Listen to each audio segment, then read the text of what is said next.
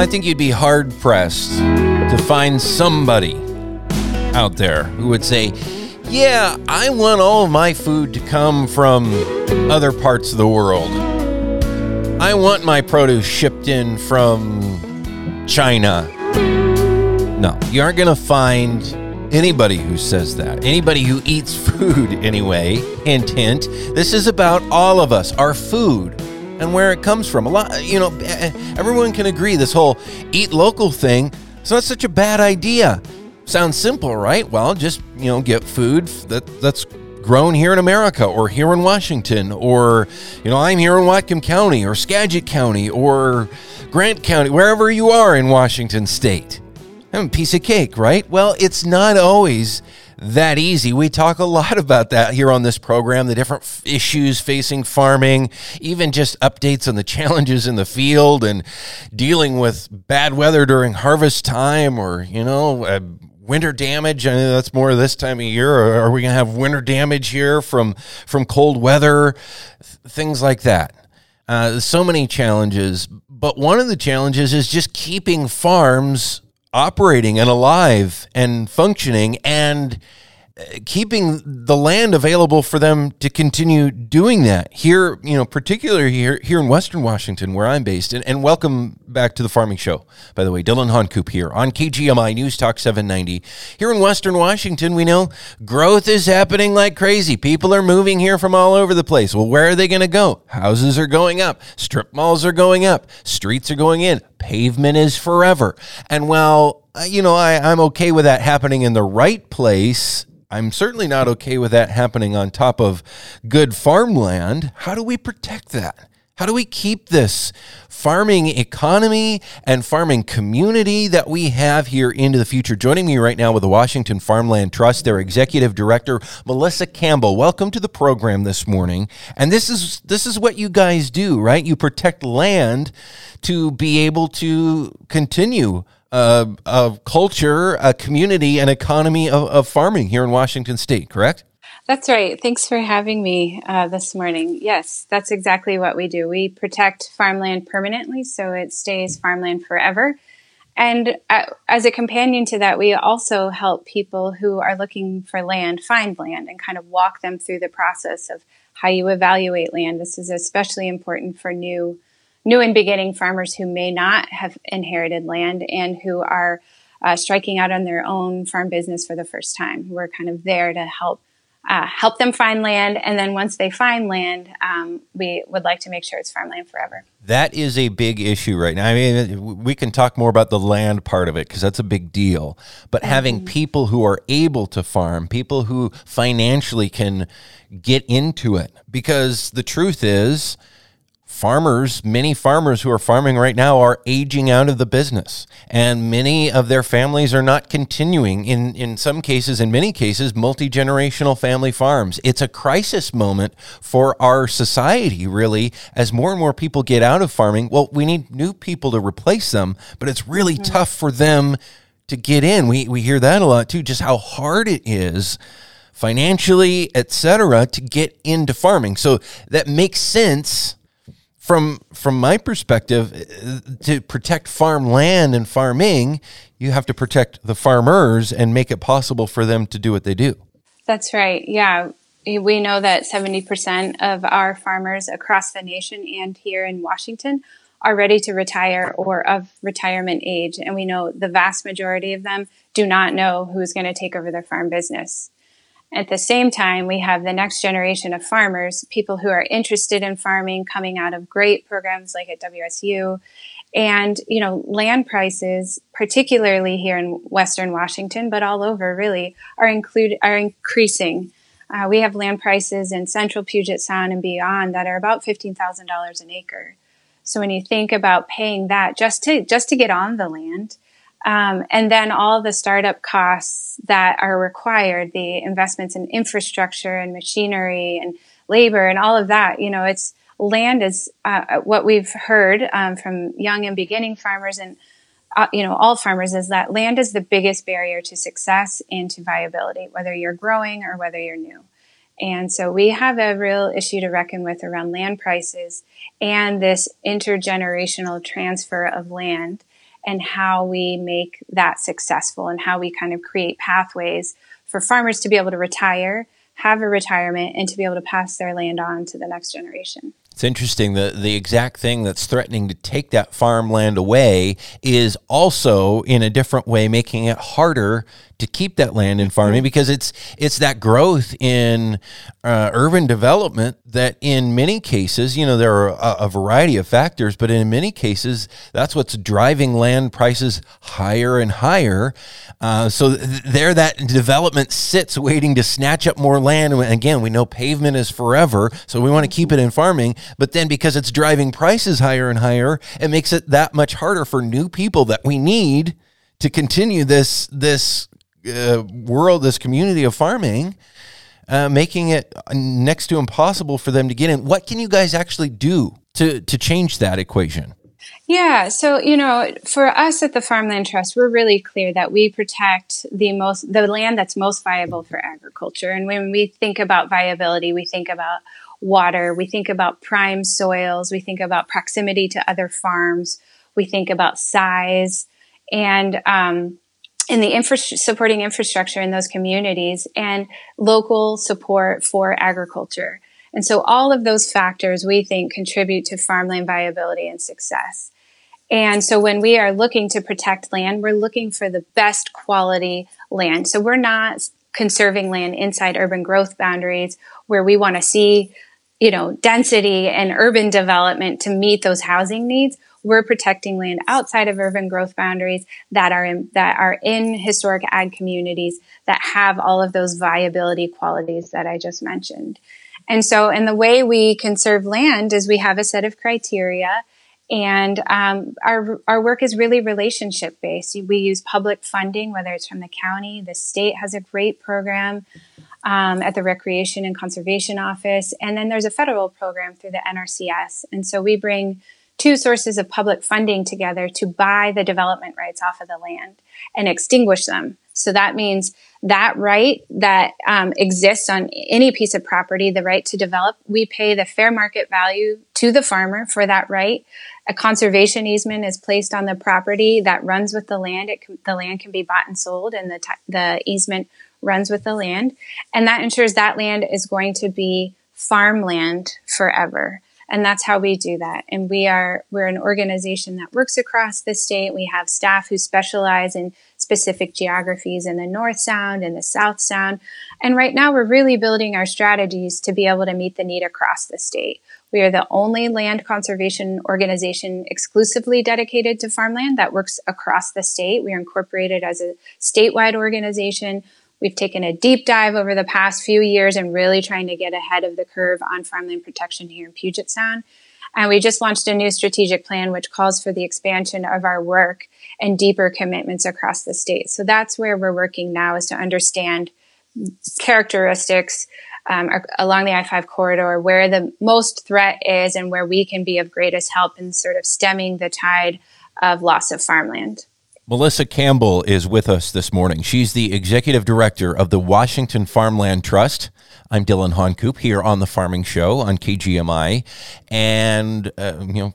Farmland Trust, we're talking about protecting farmland. What you're just getting into there, the, the basics of the process to purchase development rights, to protect land and keep it in farming that gets into some things that aren't necessarily apparent if you if you haven't been in that situation. The, the folks in the public, people who haven't been around farming, farmland, even some people who have and haven't thought through some of these things, may wonder, well, why do you need to do all of that? You know, I, I mm. you know, with farms under pressure, like we were talking about, all these different pressures. You listed several different things that people don't think of: you know, water, um, proximity to other farms, pr- proximity to infrastructure and services. Like you can't mm-hmm. just pick a piece of ground anywhere and make farming work there. It needs those things to be successful.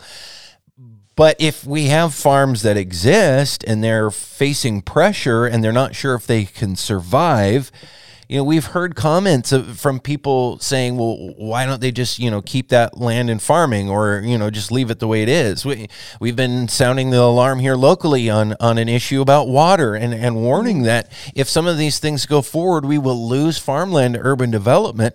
And, and unfortunately, I think some people think, well, why would those terrible farmers then, you know, sell their land to development? Why, why, why don't they just keep it in farming? Why, why, it should be on them to do that it's not that simple as you're explaining. They explain why, what the need is for actually purchasing these development rights. What's the economic pressure that requires a process like this, rather than just saying, "Well, we're just going to leave that piece of property in farmland, or if it's not farmed, it's just going to sit there."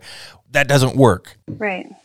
Well, one of the things that we've learned, and many of the people who farm and who are listening would know this already, but you know, typically uh, farmers are land rich and that's where most of their asset it resides is in the land. And farmers need a retirement like all of us. Farmers need a 401k um, in the nonprofit sector. We have a 403b the land historically has served as that retirement plan for many farmers and rightfully so. Land prices continue to go up. It's a very solid investment. And yet to activate on that retirement plan that requires finding the highest bidder and often the highest bidder is a non-farmer. And so we have this really difficult point where farmers need to retire and they need to be able to cash out, be able to be cashed out. And yet we don't have people coming forward who are able to make that, um, that sale happen, particularly when it comes to land. And so what our organization has found is not only do we need to be uh, prepared and to come to the table with conservation easement dollars, which help in many cases with many producers that we've worked with help build that retirement fund. They, it also you know it's a cash payment. It helps farmers make investments in infrastructure maybe take a vacation if they want to. They get that cash payment for their conservation easement and they can do what they will with it many people use that to fund their retirement. Va- so that, vacation? What are you? T- what? farmers don't know what vacations are. I know a lot of farmers. They finally get, and some farmers never retire. They really just can't get away from it. But ones that do, sometimes they find themselves in retirement, and they're like, "What do we do? Like, how how do you do this yeah. whole vacation thing?" Yeah, yeah, totally. And sorry, you know, sorry the, to cut you off there, but no, no. The point being, you know, it's a cash payment that it, that goes to the farmer.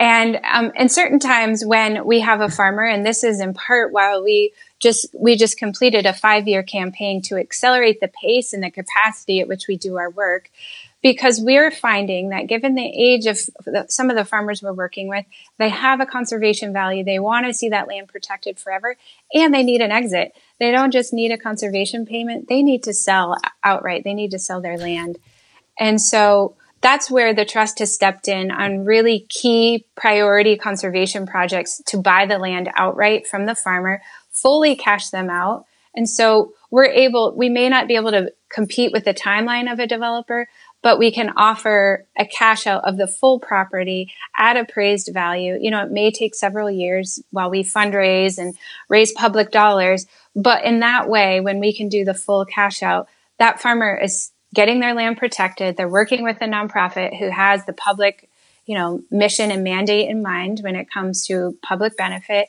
And we're also paying them um, fair market value for that property.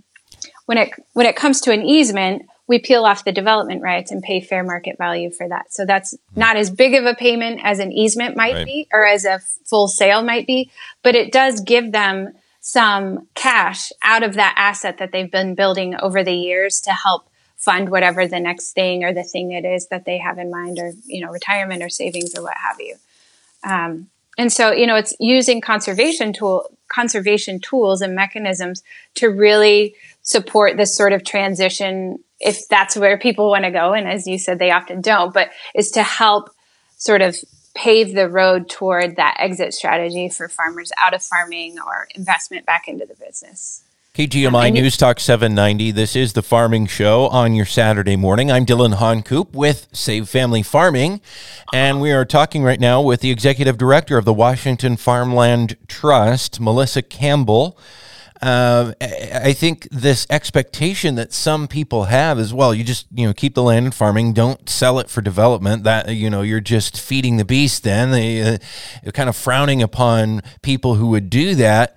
It, without another option, without the the things that you folks do or others in this realm, you, I guess what would the expectation then be? Sorry, farmer, you've you know worked to provide food for our community and far beyond for many years, and and stewarded your land and provided buffers and all these things. And thank you for all of that. Uh, now you're doomed to never be able to retire and a life of poverty and uh, the inability for um, maybe because of you know debt pressures or different things, uh, the inability of your family to continue on the farm. That, that's not something that we should be wishing on people. It's, but it seems in, in, you know, food has become such an issue, right? Uh, whether it's local food or anything, the politics of food and is it being produced ethically and all of these things. Um, there seems to be this tendency for people to bristle at the idea of a farmer making a profit. But that's basically what we're saying, whether it's from, you know from their land or from the things that they the actual farming operation needs to be able to make money to make the land worth that much to keep an operation going and keep uh, you know competing against these external pressures, right? Mm-hmm. Yeah, that's right. And I think to your point earlier around um, you know, there are organizations who do farmland conservation work. There is funding to do this work. We just need more people doing it and we need more funding to do that. You know, the Farmland Trust is not a lone actor in this. There are many great conservation organizations across the state who do farmland conservation as part of their portfolio. We just need more people protecting land um, so that it is viable into the future and so that there is uh, there are more options for farmers who are looking at some of the scenarios that you just painted. Um, which you know we all know margins in the food industry are so narrow, particularly you know at the farm, um, and there isn't a lot of room for um, and they absorb a lot of risk. There's not a lot of of room um, when it comes to the margins of operating that business, and so you know, we're really committed to leveraging conservation tools to help make farming more viable into the future. And that's what we want to see here at Save Family Farming as well. Um, we want farmers to be able to make some money. Uh, that's okay with us, you know. But as soon as you know, sometimes it feels like as soon as a farmer does okay, and it's hey, great, they're producing food and they're keeping this going, and wow, they had enough to buy a new pickup or something, you know. Then well, it's a rich farmer, and uh, you're just getting rich off the land. It, wait a second, we that's what we need. We need. F- not rich farmers, but we need farmers to at least be solvent and be able to continue. Just a minute left with Melissa Campbell here with the Washington Farmland Trust here on the Farming Show.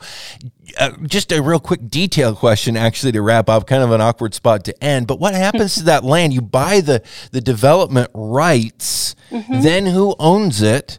And how does that person sell it? And they can only sell it for farming or how does that work?